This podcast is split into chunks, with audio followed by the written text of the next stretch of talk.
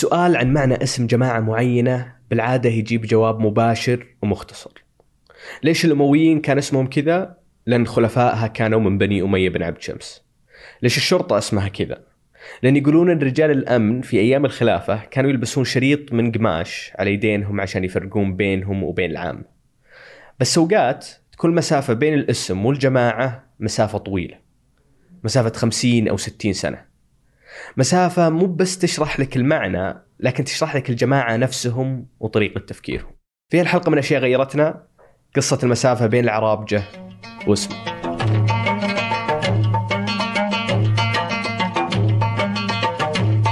يا هلا أنا مازل عتيبي وهذا بودكاست إذاعة ثمانية الجديد أشياء غيرتنا. في كل حلقة راح أجلس مع المؤرخ الاجتماعي منصور العساف وبنستعرض قصة تغير المجتمع السعودي بشكل من الأشكال. قبل أن نتكلم عن قصة اسم العرابجة ودي نتكلم عن من هم العرابجة أصلا. الشباب اللي يتجمع عند مثلا دكان في الحارة يسموه عرابجة. وكانوا هذولا دائما يعني آه، يحدثوا مشاكل في الحي مثلا مضاربات أو حتى آه، جرائم أخلاقية لا قدر الله أو زي كذا. يعني حتى لو أنت مو من السعودية أو الحارة اللي تسكنها ما فيها بقالة فأنت تعرف العرابجة. هم مجموعات الشباب اللي ما عندهم لا شغلة ولا مشغلة وظيفتهم الوحيدة في الحياة هي أنهم يسوون إزعاج ومشاكل. ما أبالغ لو قلت أن هالمشكلة موجودة في كل زمان وكل مكان. لكن في السعودية وصف العرابجة يجي معه توقعات إضافية. ما يكفي أنك تكون مشكلجي أو مجرم عشان تعتبر عربجي. لا لا لا بالعكس ممكن تكون مسالم جدا وينطبق عليك الوصف لأنك تتكلم بطريقة معينة أو تمشي بطريقة معينة أو تلبس بطريقة معينة. كان بينهم مصطلحات يعني؟ كانوا دائما يأخذوا من الأغاني الشعبية مصطلح كذا وينتشر بينهم. كانوا لا يكنون انفس أنفسهم لا يسمون أنفسهم بتسمياتهم. هذا يرونه معيب بينهم. كانوا دائما لكي يحاكون المرحلة يعني يكنون أنفسهم بالكنى. أبو عرب أبو هلال مداوي يجرح ويداوي آه، جريات أبو الفزعات مجاريح العالم يصيح. زي كذا يعني آه، يحاكي بس آه، طفرة ال- المراهقة والعمر طبعا.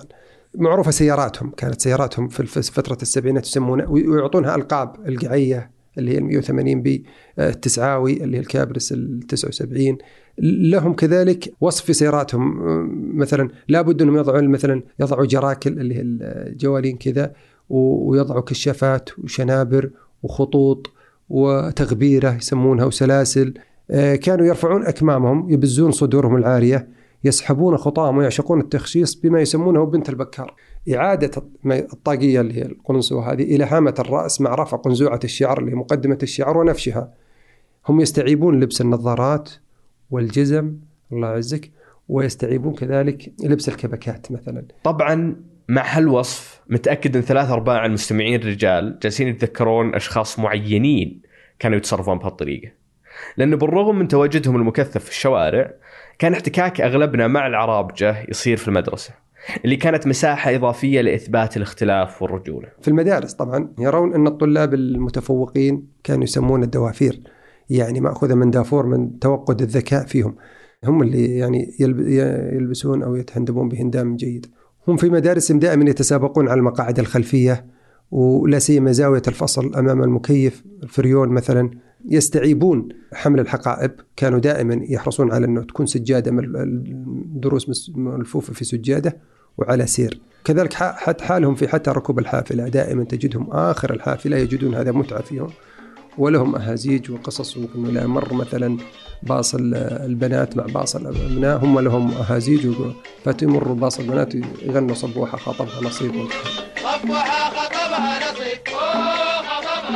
خطبها نصيب. بالإضافة لكل هالصفات كان في صفة الشعر الطويل اللي كثار يسمونها الآن الخنافس. لو تبحث عن كلمة الخنافس في جوجل بيظهر لك إن هالمصطلح ما كان في السعودية بس لكن كان موجود في العالم العربي كله.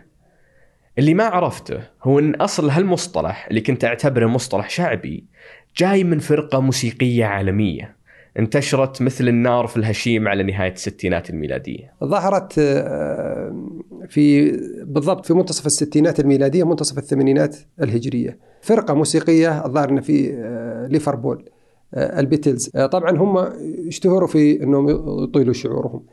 ال- الظاهرة هذه انتشرت في العالم ووصلتنا في العالم العربي. Don't let الفرقة اللي كان معنى اسمها حرفيا الخنافس. تسببت في انتشار موضة بين الناس وتسمت هالموضة على اسمها الغريب.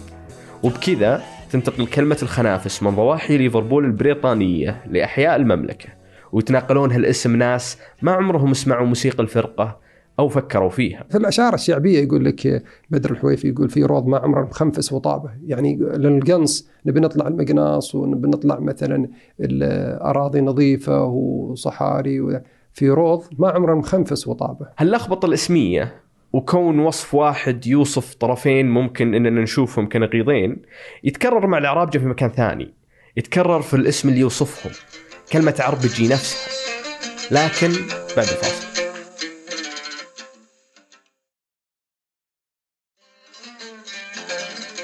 قبل الفاصل كنا نتكلم عن اللخبطة الاسمية وكيف ممكن إن معنى كلمة يتغير مع مرور الوقت.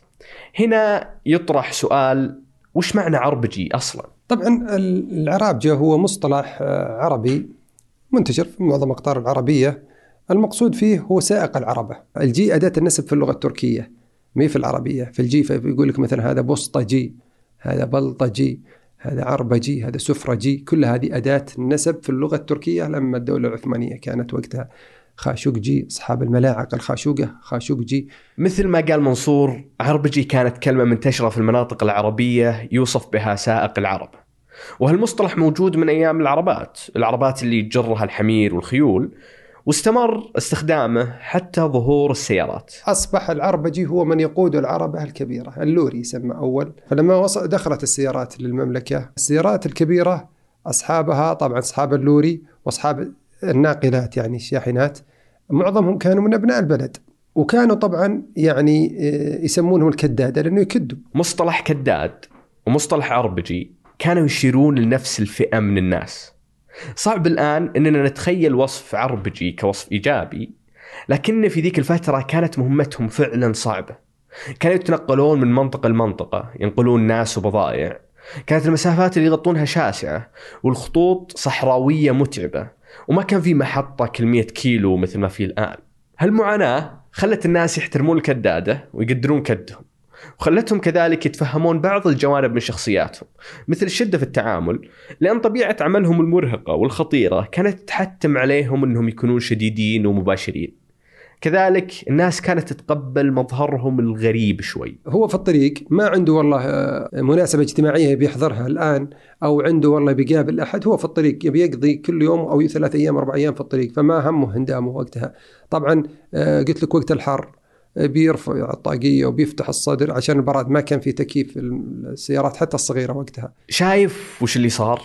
وصف منصور المظهر العربجي الكداد بصدره المفتوح ورأسه المكشوف. هو نفس وصف العربجي الشاب العاطل. اللهم إن العربجي الكداد كان عنده سبب لهالمظهر. هالشيء جاء لأن الكداد كان شخصية مقدرة ومحترمة مثل ما قلنا وكان يعتبر مثال للرجولة. فجاء الشباب والمراهقين اللي ما عمرهم اشتغلوا في حياتهم وقلدوا المنظر الخارجي والتصرفات السطحية لأن هالشخصيه كان عندها كاريزما بالنسبة لهم. نفس الشيء يتكرر مع مسألة تزيين السيارات. كانوا العرابجة الكدادين يحطون ألوان عاكسة على سياراتهم حتى السيارات الثانية في الخط تقدر تشوفهم. لكن عملية الأمان هذه تحولت مع الوقت لمشاريع فنية. يتسابقون في كل يعني يظهر مركبته أفضل من الآخر. كانوا يضعون ريش النعام ويضعون النسور.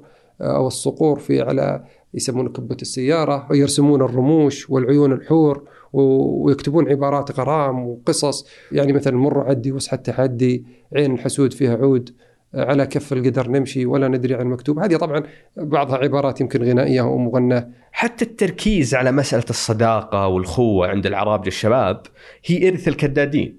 كانت المسافات الطويلة والخطيرة تتطلب أصدقاء جيدين وصاملين هالأصدقاء كانوا أول ناس استخدموا مصطلح معاون لوصف الشخص اللي يجلس جنب السواق. وأنا اول كنت أسوق عادي. وبعدين ربنا كرمني قبل أنا كنت معاوني مع أبو شنب كان من من الأعراف القائمة تلك الفترة إنه يعني يكون في عربجي يكون معه معاون. معاون أو معاوني.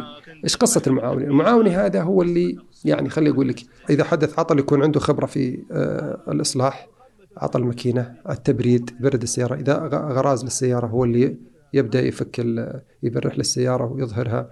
الطبخ وترتيب الركاب. طبعا الطبخ كلهم يشتركون فيه لكن هو يكون هو اللي يعني عراب الحدث والقائد في الغالب إن المعاون يكون صاحب سواليف يعني أو قصص أو أشعار. فدائما يقطع مسافة السكة على أو مسافة الطريق على على الركاب واذا كان في ركاب وعلى السائق على أساس ما ينام أو في القصص والهجيني والقصائد.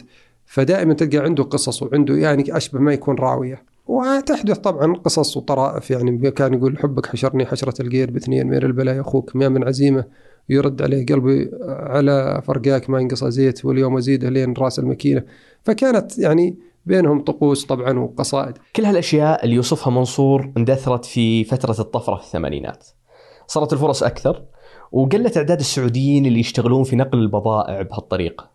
وصار مصطلح كداد ينطبق على اللي يوصلون أشخاص بس، مع العلم إنهم صاروا يوصلون أشخاص في طرق أسرع وأكثر أمان. مع هالطفرة انقرضت فئة العرابجه الكدادين. لكن ظلت طقوسهم اللي يمارسها أشخاص ما يدرون ليش هم يسوونها بالأساس. كل اللي يعرفونه هي إنها دليل على الرجولة والخشونة والشدة. عزائنا الوحيد إن هالمشكلة ما هي مشكلتنا لحالنا بس، ما هي يعني عيب مجتمعي نحتاج نجيب له حل عاجل. الشباب السيء موجود في كل مجتمع، موجود في كل زمان، وبطبيعه الحال هالشباب ما بيرتكب الأفعال اللي كل العالم تتفق إنها عيب، كل العالم تتفق إنها خطأ. فيضطر يغلفها بغلاف حسن وبغلاف محبوب و... ومحمود. فنختم هذه الحلقة بقصة مشابهة جدا لقصة العرابجة. اللهم أنها صارت قبل كم قرن. شوفكم على خير. لا البلطجية ظهر في العصر العصر المماليك في فترة الدولة العثمانية. البلطجي هم البلطجية هم من يحملون الفؤوس ليحموا فيها الوالي في الطرقات والشوارع. يحملون الفؤوس أو البلاط يسمونها اللي هي الطوبة. فيحمونها فهي مصطلح جميل. هم حرس ال- الوالي. لكنهم بعد فترة أصبحوا يتسلطون على العامة الناس ويبتزون الناس بقربهم من الوالي. فيأخذون ما لا يحل لهم فسموا بلطجية. فراح المصطلح أنه شيء مصطلح سيء. لذلك أصبح مصطلح سيء. فكذلك السرسرية كانوا مثلا مثلا يعني كانوا يبتزون الناس بقربهم من الوالي ومكانتهم الاجت- الاجتماعية فلذلك ظهر المصطلح بصورة سيئة. هذه الحلقة من بحث وإعداد الرائع منصور العساف حررها الوليد العيسى ورجعها عبد الرحمن أبو مالح وريما طلال